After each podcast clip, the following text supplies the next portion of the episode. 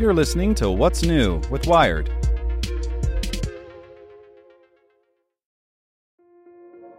This episode is brought to you by Kia's first three row, all electric SUV, the Kia EV9, with available all wheel drive and seating for up to seven adults. With 0 to 60 speed that thrills you one minute and available lounge seats that unwind you the next. Visit kia.com slash EV9 to learn more. Ask your Kia dealer for availability. No system, no matter how advanced, can compensate for all driver error and or driving conditions. Always drive safely. What's the easiest choice you can make? Window instead of middle seat? Picking a vendor who sends a great gift basket? Outsourcing business tasks you hate? What about selling with Shopify?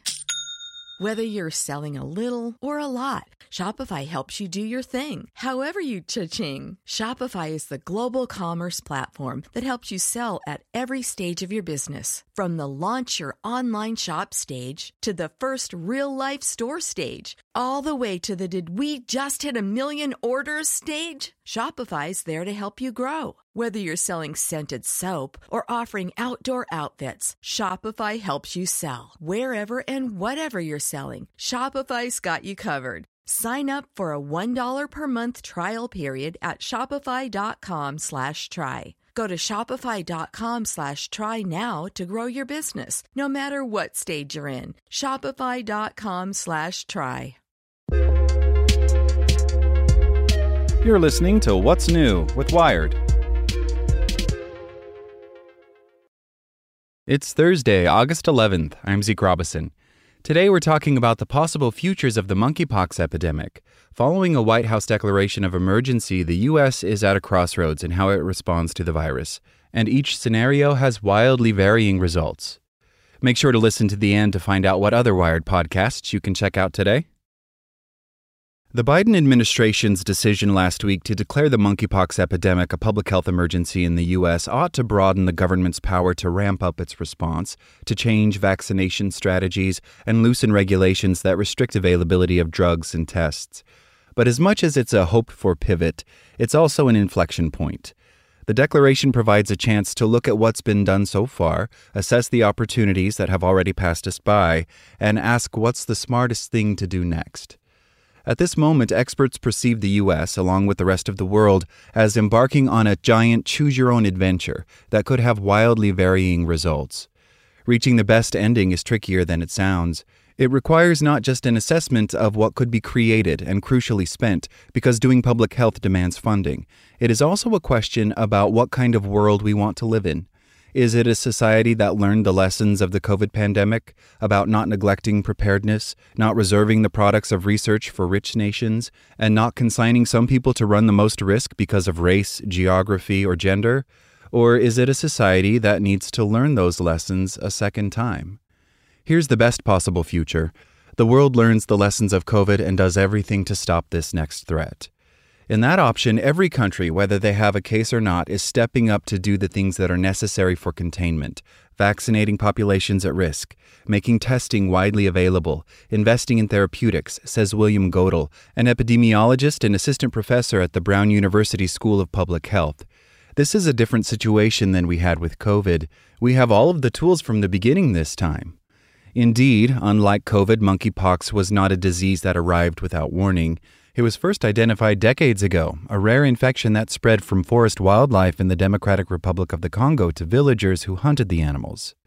Thomas R. Frieden, a physician and the former director of the Centers for Disease Control and Prevention, heard concerns about it during his tenure in the Obama administration.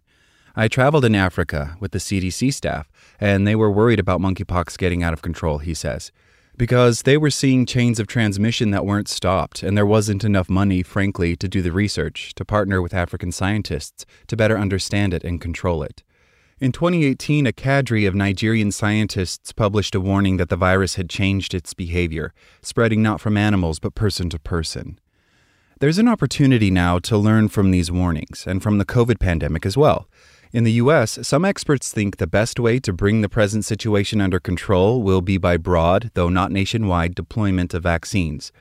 Last week, two faculty members and four doctoral students from Brown and the Yale School of Public Health published a preprint, which has not been peer reviewed, that models how much public health intervention, testing, contact tracing, and administering vaccines would be needed to stop monkeypox spreading further in the U.S.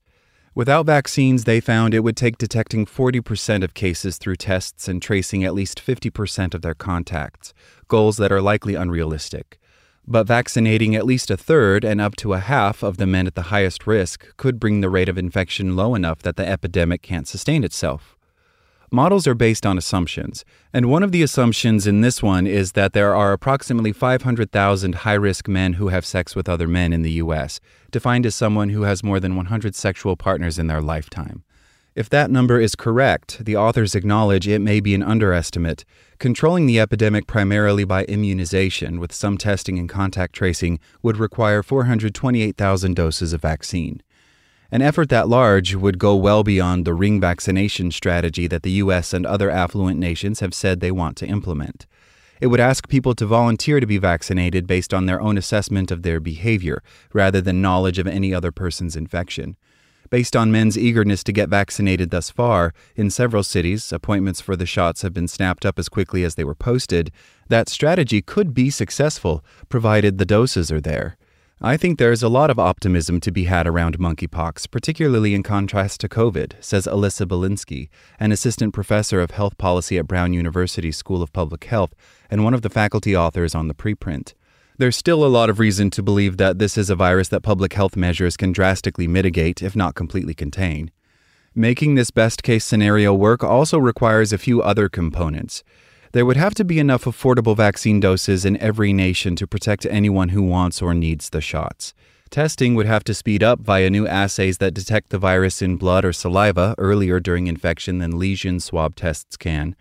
Public health agencies would need to work with community organizations for gay and bi men, urban youth, rural and incarcerated men to make sure education reaches anyone who needs it. Counseling would become a routine part of the regular healthcare visits that men who have sex with men make in order to stay on HIV prevention therapy.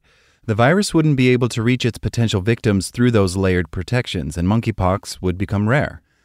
Then there's a second best path, and it's the uncertain ground that the US and other industrialized nations now find themselves stumbling through. This maintains the status quo, distributing vaccines, but not to everyone who wants one, deploying tests, but not rapidly, because the current assay can't be used until an infected person develops the characteristic pustules, dispensing drugs, but only after asking prescribers to vault bureaucratic hurdles imposed by the only available treatment being held in a federal stockpile. It is a path in which we have some vaccines, but their distribution is stymied by a manufacturing bottleneck. The Biden administration on Tuesday disclosed details of its strategy to make more vaccines available by splitting doses into fifths. The plan is controversial among some researchers. It would change the way the shot is administered in order to make the smaller dose protective, and it has not been studied for effectiveness. But if successful, it could solve the problem of vaccine supply in the U.S. Still, that path is made messier by doing nothing for the countries in West and Central Africa, where monkeypox was first identified decades ago and has been spreading since 2017. Vaccines are not arriving there. Western nations, including the U.S., have snapped up the limited supply. Nigeria is believed to have been the source of the current international outbreak via a long chain of transmission that wound through several European countries before arriving in the U.S. Unless that epidemic can be addressed, monkeypox won't successfully be controlled there or anywhere. If the global equity issues are not attended to, if vaccines and therapeutics don't make their way to Nigeria and the Democratic Republic of the Congo, then that has implications for random importations back out to other places, Goedel says.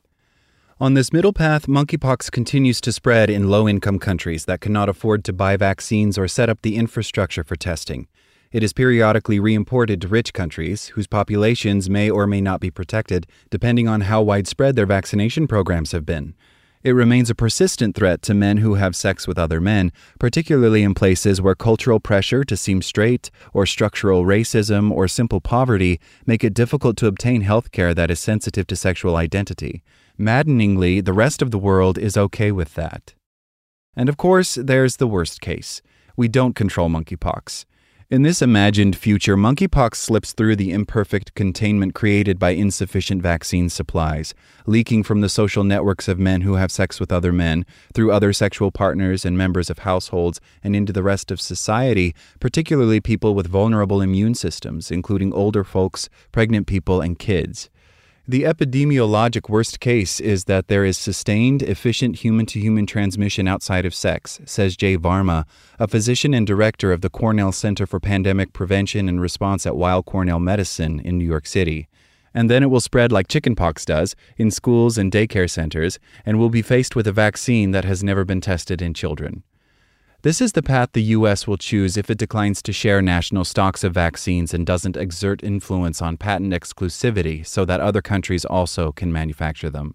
On this path, the federal government doesn't pressure the Food and Drug Administration to move quickly to test that new fractional dose regimen and doesn't ask gay community organizations to participate in adaptively designed clinical trials that would help deploy the regimen more quickly. It also doesn't coax drug and device manufacturers into developing inexpensive point of care tests that can further shorten time to diagnosis. The epidemiologist Mary Bassett, director of the Francois Xavier Bagnoud Center for Health and Human Rights at Harvard University, and currently the health commissioner for New York State, which declared a public health emergency before the White House did, is famous among public health people for declaring that epidemics follow fissures in society. That was true for COVID. The illness, disability, and death it cast across the country fell hardest on people of color, people in poor neighborhoods, people without the political access to advocate for themselves. The dismaying reality of the monkeypox epidemic is that it could carve those fissures even deeper, inflicting the most cost on those least able to bear it. In the economic and political chaos imposed by COVID, the inability to organize an effective response might have been inevitable. Encountering the same problems a second time ought not to be. If there's one bottom line lesson here, Frieden says, it is, as if we needed another reminder, we really are connected. A weak link anywhere is a threat everywhere. Make sure to check out our other Wired podcasts. Today in Wired Business, nurses, retail workers, and other employees can owe thousands of dollars just for quitting their job or getting laid off. And checking in on Wired Science, a new system for keeping body tissues functional after death could help make more organs available for transplant. Listen to these stories and more at wired.com/podcasts. Thanks for listening to Wired. Check back in tomorrow to hear more stories from wired.com. If you only have a 401k, you're not getting the most for retirement. Wait, what? Add a Robinhood IRA on top, then they'll boost it by 3%. You can do that? And if you transfer in any retirement account, you get 3% on top of that. Is there a limit to the match? No limit. Robinhood Gold gets you the biggest contribution match of any IRA on the market. Sign up for Robinhood Gold at Robinhood.com slash boost by April 30th. Subscription fees apply. Investing involves risk. 3% match requires gold for one year from first match. Must keep IRA for five years. Match on transfers subject to additional terms and conditions. Robinhood Financial LLC member SIPC.